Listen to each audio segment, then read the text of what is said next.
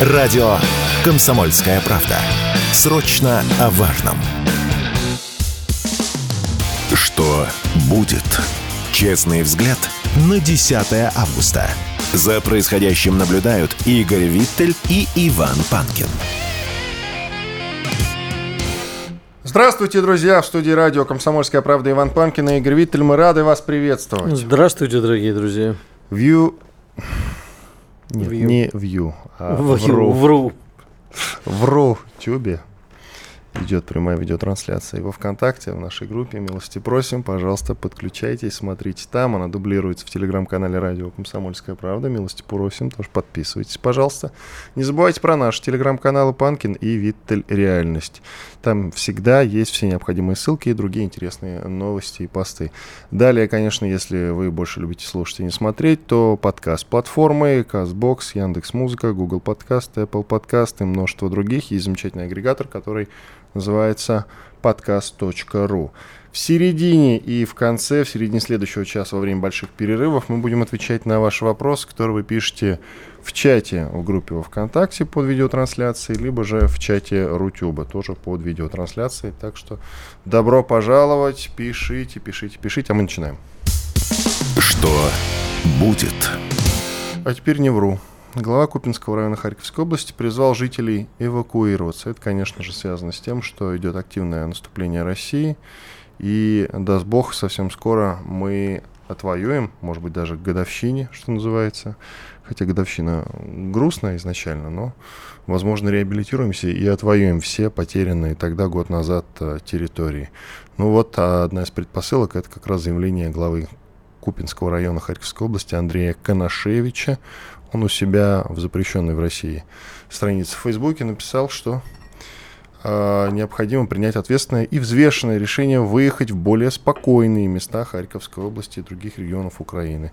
Мы господину вот этому Коношевичу со своей стороны вот, гарантируем практически, что скоро в Харьковской области спокойных мест не будет. Наоборот, когда мы туда придем, будут спокойные места. Чего ж сразу не будет-то?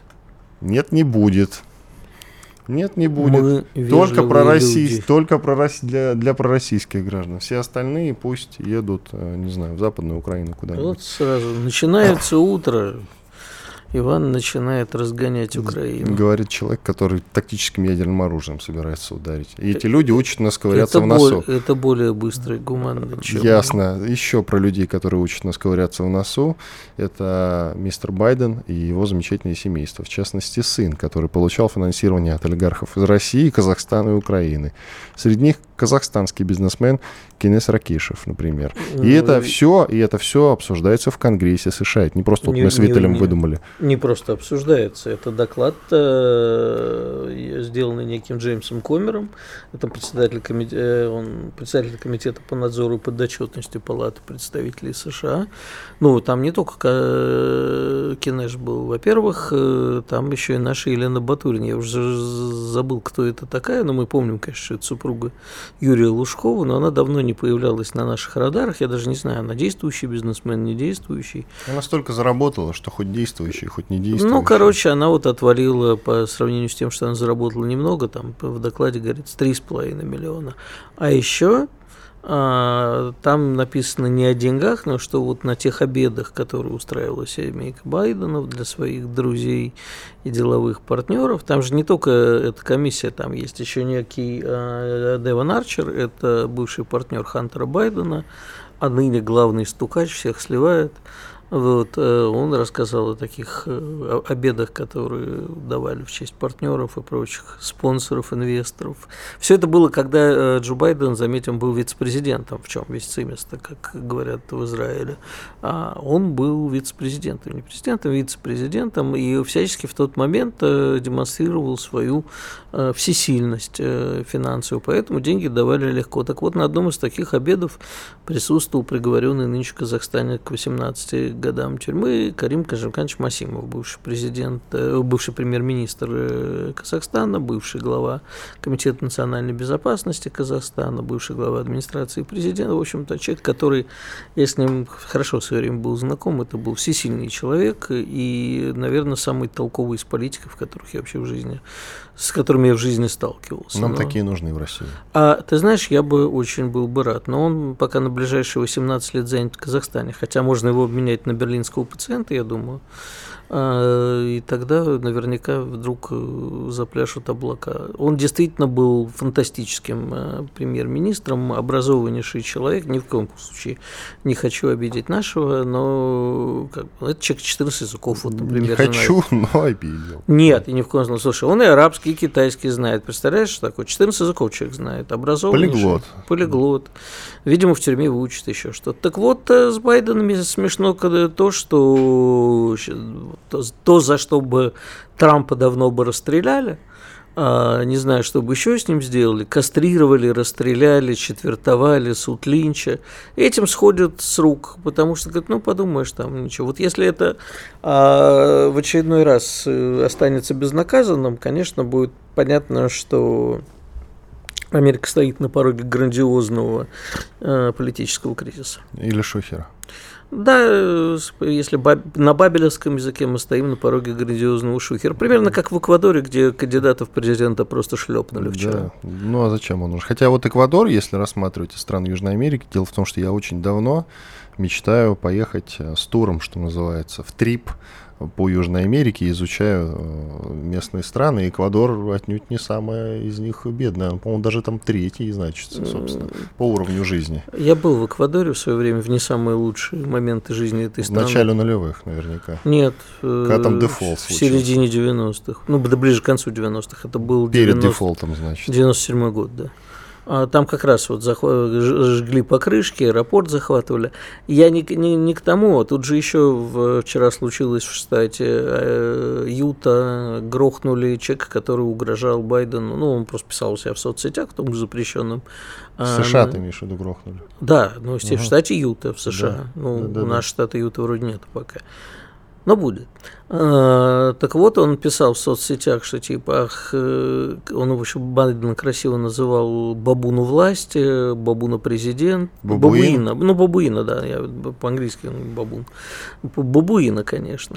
А вот, и что типа, только сунься сюда, скотина, а Байден как раз в штат Юта собрался. Ну, сотрудники ФБР и прочих спецслужб решили навестить чувака, тот наставил на них оружие, его расстреляли.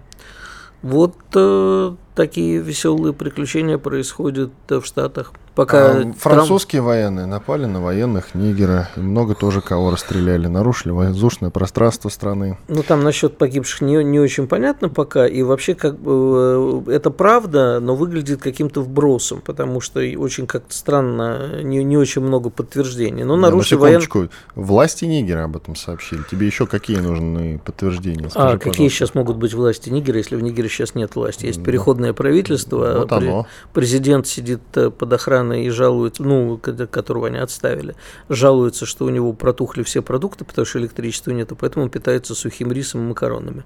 Вот, вчера даже показали... Не самый худший вариант. Чтобы, пока, чтобы не, не думали, что его грохнули или плохо с ним обращаются, вчера показали, как он под охраной даже прогуливается, и что в руке у него есть телефон, значит, он может связываться со всеми, это прямо вот а, такое было, на показуху работа. А власти там никакой нету, и, судя по всему, не сегодня, не завтра, ну, сегодня, скорее всего, начнется полномасштабное вторжение стран ЭКОВАС и при поддержке французов. И вот тогда будет очень интересно, что будет происходить в этом регионе и кто кого поддержит. На самом деле это довольно страшно, это может грозить большой дестабилизацией. Да, весь, весь регион Сахель полыхнет. Да, это прям на самом деле... И для нас не очень хорошо. Вообще есть Прямо еще скажу. одна новость, которая, вот знаешь, давай только не будем никак злорадствовать, ничего. Вот у нас даже официальные лица... Украинку отоз... съела акула? Ну, не, не до конца доела, да. Я не буду острить на эту тему. Все, я понял, да. да. Ты не хочешь быть как украинцы, когда... Я не хочу быть как украинцы, но... Съелен... Да, да России, не да. хочу ему подобляться, но действительно вот прямо дальше... А как даже... я угадал? Я же не знал, что ты об этом. Да, прям... У ну, дураков наши... мысли сходятся, друзья. Наши официальные лица лица даже сказали некоторые, что вот мы не такие, как украинцы, мы не будем над ними ржать. Но да, в Квинсе, в Нью-Йорке, район Квинс, акула напала на пятидесятишестилетнюю украинку, та в критическом состоянии в госпитале. Там, где никогда, или, ну, по-моему, нет, сто, лет, сто лет акулы не нападали, нет, на неё напали. Нет, они бывают вокруг Нью-Йорка, периодически появляются, редко, но появляются. Ну, вот, не сильно, да, исходя вот... из тех новостей, которые я видел, там порядка там, нескольких десятилетий не наблюдалось никаких нападений. И вот на Нью-Йорк... Нападений нет, но они прямо у берега частенько плавают. Я в Нью-Джерси сам сталкивался с такой на Файр-Айленд пляже, недалеке акула. Народ так чесанул смешно из, из моря, из океана, и я, в общем-то, присоединился к ним. Такой, знаешь, когда всплывает, как в фильме «Плавник». «Челюсти», плавник. Да, я да? понял. Магазинам в регионах приказали ограничить цену на продукты, чтобы остановить инфляцию. Вот у нас минутка осталась. Инфляцию, я думаю, что таким образом не останавливают все-таки. Ну, таким образом только дефицит образуется. С языка снял. Но подожди, а зачем тогда? Я не понял. Это, между прочим, глава замминистра промышленности и торговли России Виктор Евтухов провел совещание с представителями торговых сетей, где обсуждала ситуацию со стоимостью социально значимых товаров. Ну, тогда вот. Государство должно заня- заняться компенсированием расходов. Оно не, не, не сможет либо напрямую покупателям, либо тогда договариваться с поставщиками. Одно дело спекуляция, другое дело, когда существует минимальная цена, по которой да, можно продать. Нельзя позвонить в магазин и сказать, снизьте цену, пожалуйста. Так не делается. Просто у нас либо это, рыночек все порешает, либо наоборот. Ну, об этом мы еще сегодня поговорим, я думаю. Иван Панкин, Игорь Виттель, уходим на перерыв. спорт кэ пэ точка ру. О спорте, как о жизни. Что будет? Честный взгляд на десятое августа. За происходящим наблюдают Игорь Виттель и Иван Панкин. Да, Иван Панкин, Игорь Виттель. Мы продолжаем. К нам присоединяется Роман Алехин, социальный технолог, военный волонтер. Роман, приветствуем вас. Здравствуйте. Вы только что вернулись со сватовского направления. Как там обстановка? Расскажите, пожалуйста. Ну, на том, это направление, на котором у нас есть... Э- так скажем, позитивная э, война, да, то есть э, в наступлении война, есть работа и на Купянском направлении, и на Кременном, ну, от Кременной идет наступление. Э, там, ну, вот, наверное, это участок фронта, на котором э, все лучше, чем везде. Ну хорошо, а в Клещеевке, допустим, в той же, я видел, вы в своем телеграм-канале, Роман Алехин так и называется, подписывайтесь, друзья, писали как раз об обстановке, можете озвучить в эфире. Ну, Клещеевка – это у нас направление Бахмута, это не совсем сватовское. То есть, так сватовая... нет, я знаю, я, да. я в курсе. Вот, на Клещеевке у нас тяжело, там тоже работаю я с одной из бригад. Если там неделю назад примерно основной удар был по Клещеевке, то есть это, как ребята говорили, которые воюют уже с начала СВО, такого ада они еще не видели. До четырехсот снарядов в час прилетало со стороны ВСУ. Это было несколько недель, потом все немножко умолкло. То есть как, какая у них тактика была? То есть вот, вот этот ураган просто сумасшедший, да? После этого начинается мясной штурм. Наши отбивают мясной штурм, э, кладут там э, ВСУшников, опять начинается, ну то есть обозначают свои позиции, как бы, да, то есть по ним опять начинается прилет. Э, после того, как они поняли, что Клещеевку выбить не получится полностью, потому что наши зацепились, да, часть Клещеевки сейчас э, под э, ВСУ, э, но полностью выбить так наших и не получилось у них. То есть сама Клещеевка уже по сути там превратилась тоже в такое выжженное поле. ВСУ начали атаковать Андреевку, это соседний населенный пункт. А вот сейчас там примерно то же самое, что было в Клещеевке неделю назад. Вот так. По Запорожью есть информация? Нет, по Запорожью у меня, к сожалению... Херсонское направление, вижу, вот описывали у себя да, в Телеграм. Там, по-моему, тяжелее всего сейчас, я правильно понимаю? Ну, я не скажу, что там тяжелее всего сейчас. Вот э, самый, наверное, тяжелый участок так остается, Клещеевка, Андреевка. Ну, и вот по информации коллег, э, все-таки это запорожское направление. На херсонском направлении, так скажем, на сегодняшний день самые большие риски. То есть, если здесь у нас все понятно, и понятно э, вот это контрнаступление, как оно будет развиваться, понятна тактика, то на Херсонском направлении пока э, очень большие риски. Потому что мы тоже, так же как и ВСУ, сконцентрированы да, на э, Запорожском и Клещеевке, а там вот как-то все э, непонятно. То есть, то, что они готовят плацдарм, ну или делают вид, что готовят плацдарм. Да? Мы должны понимать, что где-то у нас реальные действия, а где-то у нас действия э, для дезинформации. Э, это есть.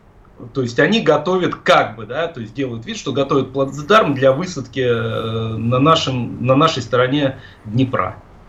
Мне тут редактор уточняет, что вы учились в одной школе с Арестовичем, одним из главных спикеров Украины. Это так? Расскажите коротко об этом. Это школа социальных технологий, таллинская школа менеджеров. Вот, школа, в которой обучает социальный технолог Владимир Тарасов, который в восемьдесят четвёртом году эмигрировал еще при Советах туда. Вот, и, по сути, можно сказать, это такая русская школа управления. Вот, и ну, она именно социальных технологий. Учи, учимся мы там, точнее учились, я закончил в этом году и эм би эй, э, учились мы там э, по Суньцзы, Удзи, Джугеляну, то есть стратагема, фон Клаузевиц, Макиавелли, ну и дальше ряд еще управленцев. Вот, так что, да. Хороший набор управленцев у вас был. А кто еще у вас в школе учился, простите? Я не знаю, просто я э, наблюдаю это по у Арестовича есть своя школа, да, и э, я это вижу просто по посылам. Ну, это видно, что он берет это из школы с комментариями нашего учителя Владимира Константиновича. То есть это видно. Хорошо, угу. Давайте про идеологическую войну поговорим. А нет, подожди, извини, ради бога, вот я бы хотел уточнить, а что из того, что вас учили в школе, применимо сейчас в рамках СВО с нашей стороны? Арестович, с той стороны. Все, все, все, все, ну, ну да. Разверните, это, пожалуйста. Это, это ЦИПСО, да, то есть, ну, вот это и есть социальные технологии, это технологии управления социальными объектами, по сути, от человека, да, до государства. Вот, и э, это инструменты манипули... манипулирования, инструменты управленческой борьбы, деловой борьбы, войны и так далее. Ну, то есть, если мы говорим про э, древнекитайских всех полководцев, про Макиавелли, да, это вообще управление государством, а фон Клаузевиц – это самый главный труд э, по теории войны, да, который, кстати, не изучается ни в общевойсковой академии, ни в академии Генштаба, ни в училищах военных. Вот я с кем не разговаривал, а я разговаривал, общаюсь с э, командирами от вот, маленьких командиров, там, лейтенантов, да, до генералов. То есть осмысление философии войны не происходит? Не происходит вообще. А потому что а, это... Я не знаю, как воевать. Война – это продолжение политики, только другими средствами. Ну, Клаузевиц, конечно. Ну вот. Смотри-ка, ты учился в школе? Было в этой? Дело, да. Не в этой, нет. А не так все-таки этой. Набор тезисов вы можете сказать? Вы говорите, все э, пригодится. Вот, пожалуйста, дайте нам пять тезисов хотя бы. Пять тезисов, да? Ну, во-первых, э, давайте так, пять ясностей э, управления. Да, это вот то, что, ну, если мы возьмем немножко под сегодняшний день, э, переделаем там Суньцзы, да, вот, ну, так скажем, прокомментируем, растолкуем, то пять ясностей управления, да? Ясность цели, да? Ясность пути, ясность инструментов достижения цели, ясность правил, ясность поощрения и наказания. То есть, вот понимаете, без этих пяти ясностей нельзя не управлять армией, не управлять вообще чем-либо в принципе, ну, тем более не управлять государством. А сколько у нас отсутствует из этих пяти? Ну, как минимум, мы сегодня можем сформулировать точную конкретную цель. Вот прям точную конкретную цель. И какова, сформулируйте? Ну, нет, мы не можем. А, да? мы не Для можем. Меня а. понятна денацификация и демилитаризация, но а, изначально она была понятна. То есть, вот двадцать четвёртого февраля для меня была то, точно понятна цели, э, понятны цели, озвученные Владимиром Путиным. Полностью понятно. Я не знаю, как для кого, но потом э, комментаторы типа... пресс-секретаря и всех остальных, кто пытался комментировать эти цели именно на официальном уровне, да, они как раз для меня их размыли. Вот сегодня я не знаю цели. Секундочку, я вот вспоминаю слова той же Матвиенко, да, главной по сенаторам. Она говорила: нет, подождите-ка, цели остаются прежними, денацификация, демилитаризация. А я как раз не понимаю, что это значит. А, все просто. Смотрите, Владимир Путин тогда в том, и там же было несколько, да, он вот тогда, двадцать четвёртого февраля, ну, рано утром, произнес денацификация, демилитаризация. До этого он тоже говорил, там, мы вам покажем, что такое декоммунизация и так далее. То есть декоммунизация, по сути, в данном случае, это та же самая денацификация. То есть нацификация или украинизация, что одно и то же, Укра... Украина началась э, в двадцать втором году.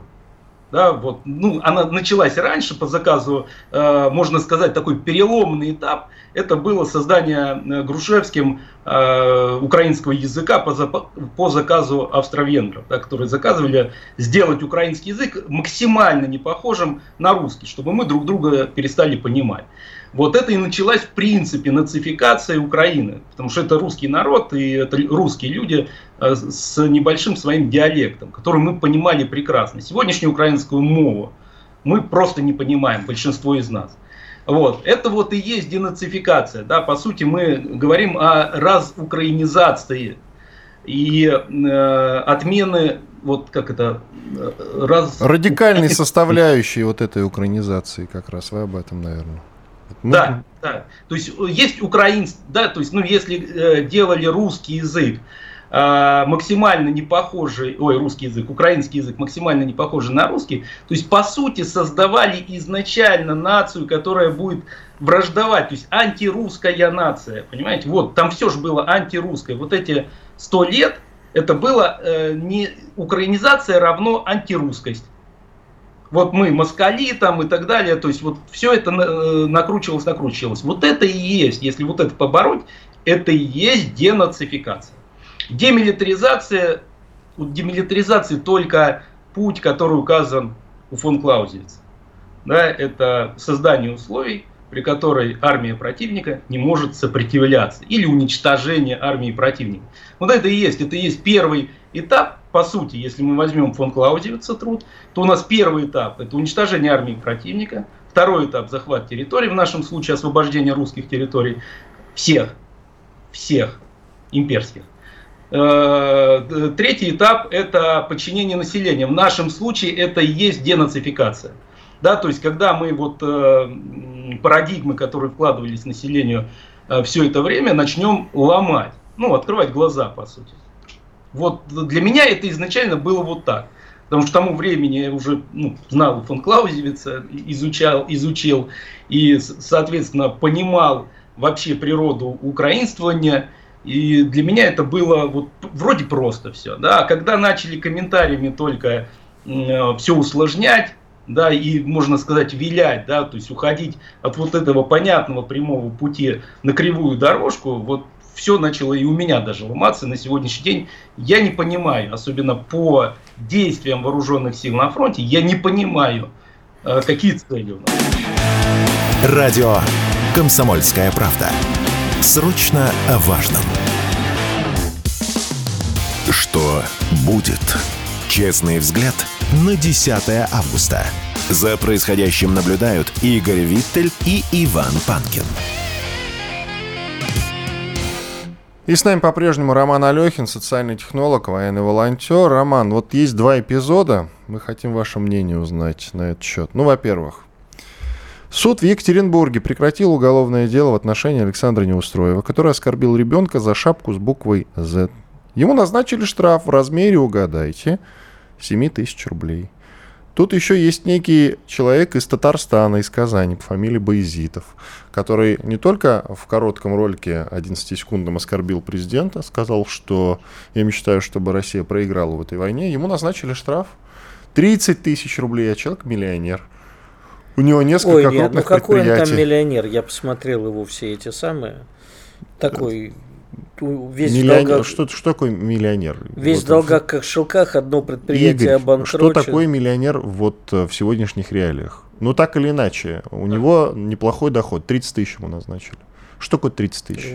Какая разница, миллионер он или не миллионер? Все, короче. Вопрос не по, не по сути. Какой бы он ни был, он оскорбил президента. И не просто оскорбил, сказал, что он хочет... А чтобы... что важно, что он оскорбил президента или что он сказал, что хочет, чтобы Россия проиграла в войне? И то, и другое а, важно. Вот. Роман, вам слово.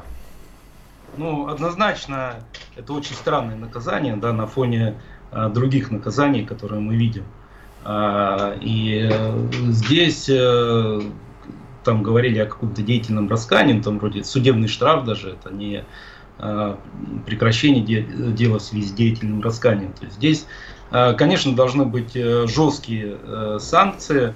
Э, у нас, да, наверное, это, знаете, скажем, такой поблажки, да, нам всем. Мы ведем войну. Ну, называется это СВО, но по сути мы ведем войну.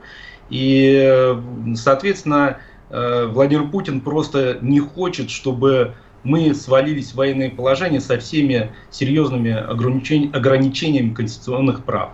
И как раз вот эти люди, не понимая, да, вот, которые там нет войны и так далее, которые вот, вот так выступают, они по сути раскачивают вот это хрупкое положение, да, когда э, им у нас, у большинства, абсолютного большинства людей, э, по сути есть возможность жить почти так же, как мы жили до СВО. Вот, вот в чем дело. Да. Военное положение – это изъятие автомобилей, там, это ограничение э, работы юридических лиц и, и так далее. Там огромное количество ограничений. Но власти пошли на то, чтобы, несмотря на то, что война, э, мы воюем э, со, со всем, по сути, блоком НАТО на территории Украины, это уже все, ну, это уже понятно. Сейчас еще Абрамсы туда поставят. Возможно, там уже в Германии э, разговор идет о ракетах. Э, У нас нет военного положения. То есть вот эти товарищи, которые там э, в Екатеринбурге, в Казани, они могут зарабатывать так же, как зарабатывали. Да? Они могут ходить в рестораны, в кафе, они могут просто там ходить по улицам, да, потому что нету всеобщей, всеобщей мобилизации.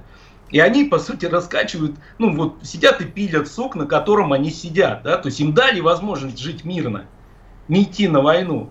Но они сидят и пилят этот суп. Ну, для чего? Ну, это от большой глупости, наверное, или от небольшого ума. А давайте так разделим что... тех, кто не поддерживает СВО, и тех, кто угрожает президенту. Вот на Медне в Штатах человека, угрожавшего Байдену, просто взяли спецслужбы и застрелили. Ну, не с порога, а он им там угрожал в ответ оружием. Но радикально поступили. Это безопасность президента. А мы можем так легкомысленно относиться. А вот человек не поддерживает СВО, не расстреливает же за это и не карать.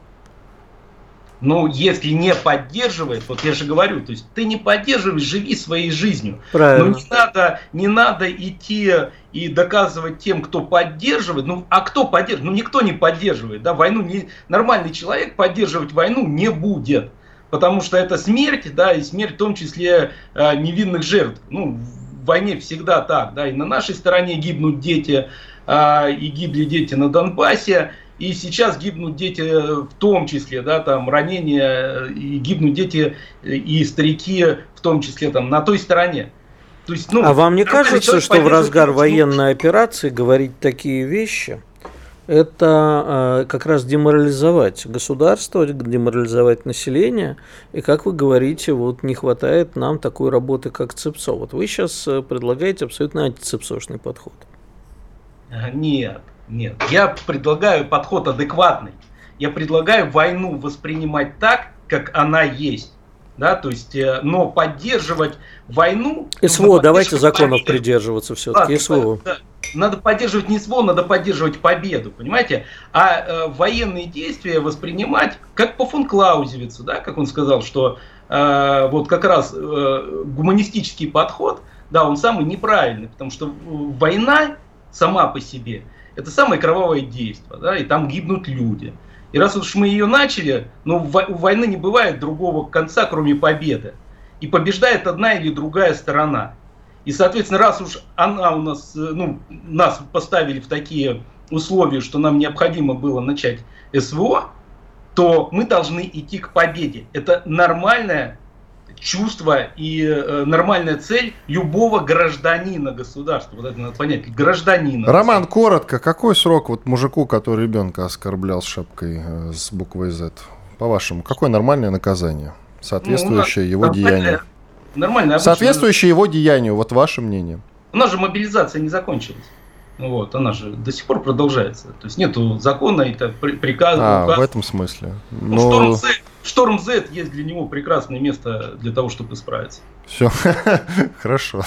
Спасибо. Роман Алехин, социальный технолог, военный волонтер. Хорошо поговорили, на самом деле. Брат, а что у нас мобилизация, это нынче наказание?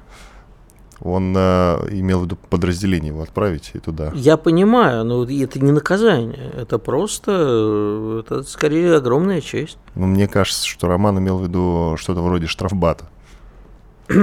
Ладно. А что, что тебя смущает? Ну, я, меня смущает то, что мобилизацию... Какое наказание? Мобилизация. Вот, ладно, молчу. А то получится. Я все равно не понимаю, что тебя смущает. Меня смущает то, что мобилизацию называют наказанием. То, что его отправить на фронт надо. Нет. Абсолютно. То, что его надо отправить на фронт, да, но не считать это наказанием. Просто дать человеку понять, что такое СВО. Хм. Либо семь тысяч, либо мобилизация. Странный какой-то выбор у нас нынче, честное слово. Но, по-моему, просто немного все втроем запутались в преступлениях и, и наказаниях. Да. Но ничего страшного. К нам присоединяется Алексей Борзенко, военный журналист. Алексей Сергеевич, здравствуйте. Доброе утро. Шойгу назвал Польшу и Финляндию угрозами военной безопасности России. Что из этих двух перечисленных соседствующих с нами государств является большей угрозой сейчас? Ну, на данный момент, я считаю, Польша.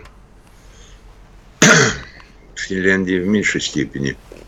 Хотя там огромная граница, получается, новая, которую нам нужно охранять и вести контроль над этой границей.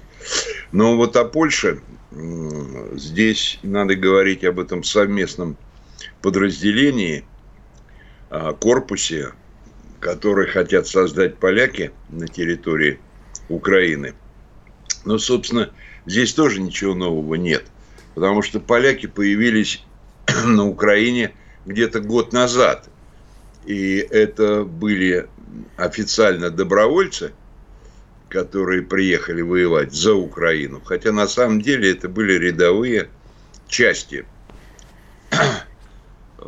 польские, то есть уже слаженные, уже знающие друг друга. Это не были там наемники, приезжающие из разных стран, которых э, э, киевский режим формировал, делал из них какие-то подразделения, пересылал в разные направления. Здесь приехали конкретно на уровне, скажем, э, взвода, роты, вот, польские солдаты. И м- еще год назад их было где-то порядка семь тысяч человек. Основная масса находилась э, в районе Львова, Новофранковска, Ивано-Франковска и Киева. И они занимались тем, что э, подготавливали украинских военнослужащих к ведению боевых действий на полигонах. И, в свою очередь, создавали ну, какие-то структуры, которые проживали на территории Украины. И, собственно говоря, ведь были конфликты между поляками и украинцами в зоне боевых действий. Потому что... Регулярная, от... да, история сейчас. Регулярная, да. И был, допустим, самый такой э, жесткий конфликт, когда э, поляков поставили в роли загранотрядов. И на каком-то участке отступившие ВСУшники попали под поляков, и начался разбор полетов, и поляк, поляки нескольких украинцев расстреляли. В ответ на эти действия, вот то подразделение ВСУ, которое пострадало от поляков, пошли разбираться в польское подразделение, и э, расстреляли там двенадцать поляков. Но Киев, официальный Киев, пытался э, все это замять, и взяли это подразделение ВСУшное и просто расформировали. Разбросали их по разным другим подразделениям под э, предлогом того, что нужно, большие потери были и нужно переформировать. Алексей это Сергеевич, пред... давайте паузу сделаем. Радио «Комсомольская правда». Мы быстрее телеграм-каналов. Что будет? Честный взгляд на десятое августа. За происходящим наблюдают Игорь Виттель и Иван Панкин. Продолжаем эфир. Панкин, Виттель, с нами Алексей Борзенко, военный журналист. Алексей Сергеевич, а как вы считаете, в перспективе вообще вот конфликт, который возникает между солдатами ВСУ, я имею в виду украинцев, и наемниками, это вообще сыграет ли злую шутку в перспективе с ВСУ еще? Вполне может быть, вполне. Но надо говорить вот о чем, что мы не знаем, какое количество поляков. Да, в целом, я в целом про наемников, не только я, про поляков. В целом я понимаю вас. Ну, там постоянные конфликты с наемниками. Были случаи, когда ВСУшники их расстреливали. Это было такое. Вот, собственно, год уже как, больше года, да, как наемники присутствуют на территории Украины и воюют. И здесь надо сказать, что, допустим, из Европы становится меньше наемников. А увеличивается количество из Африки. Из Южной там... Америки тоже, я видел, пополнение пришло. Да. да, из Южной Америки. Там даже есть пираты Сомали. Вот что удивительно. Нет, на полном серьезе мне рассказывали ребята, когда, ну, говорит, понять не можем, идут на нас какие-то ниндзя в черных платках. Потом С мачете причем. Да. Причем идут в полный рост, мы пригляделись в оптику, странно, потом покосили их из пулеметов, они назад пошли. Ну и когда уже вышли на линию разграничения, смотрим, елки-палки, да это негры. Ну, даже такие ребята. Ну, там, знаете, как... Афроафриканцы, Алексей Сергеевич. Ну, давайте придерживаться. Чего? Ну, негры? Давай. Это литературное слово. Что это? Негры? Как ну, негры? Что, слушайте, но ну, на самом деле тогда пигмеев надо тогда уже африканских брать. Они очень хорошо в зеленке воюют, их не видно. Нет, вот пигмеев там, по-моему, еще не наблюдалось.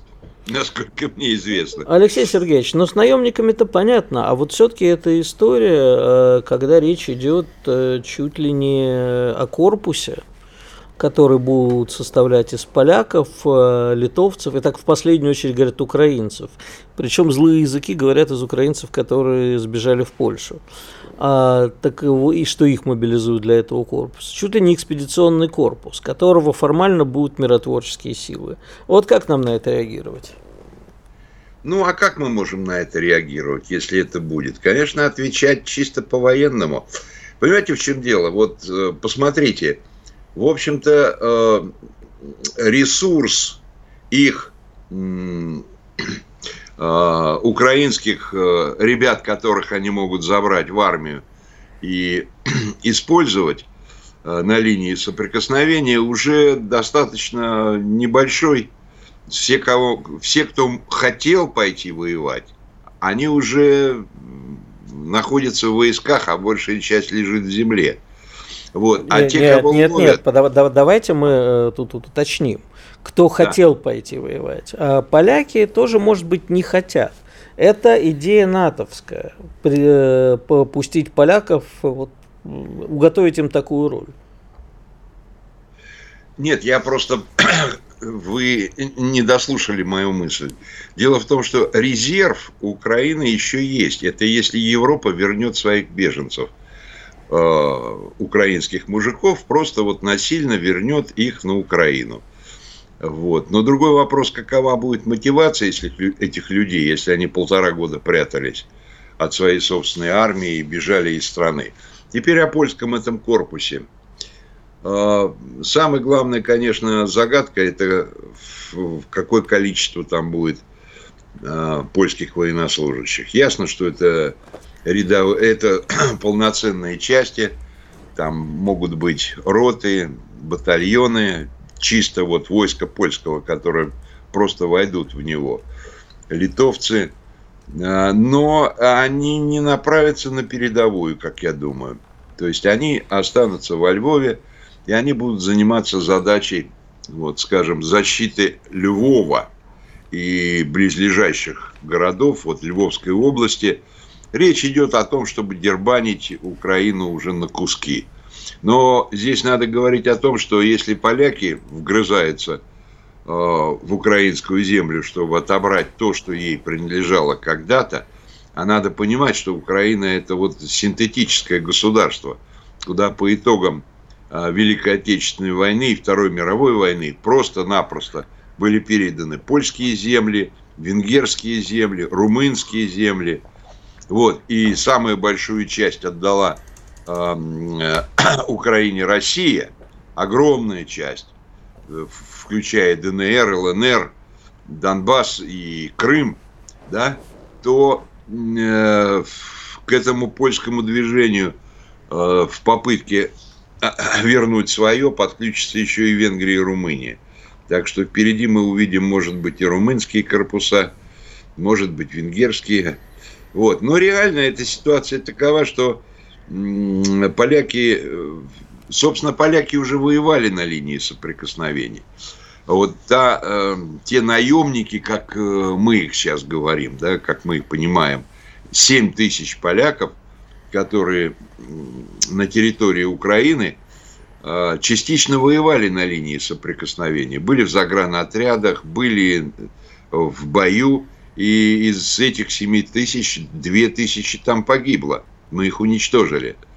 И вот надо иметь в виду, что далеко не все из них похоронены, потому что вот специальное кладбище военное, мемориал, который в Польше открыли именно для этих нужд, да, вот именно по, для этой задачи, там оно заполнено где-то человек на восемьсот, а погибло около двух тысяч, где остальные? Кто-то так, так и лежит на линии разграничения в серой зоне, не похороненной.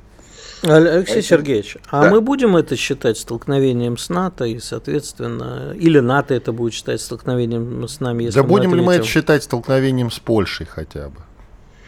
А, вы знаете, я не думаю. Я не думаю. Во-первых, с НАТО, конечно, нет, потому что НАТО, это нет нарушения пятой статьи натовской, а и НАТО безумно боится начала какой-то войны с нами. Вот это реальность. Они безумно боятся, чтобы мы посчитали их участниками вот этого, вот этих событий на Украине и конфликта. С Польшей, ну, тоже нет, потому что...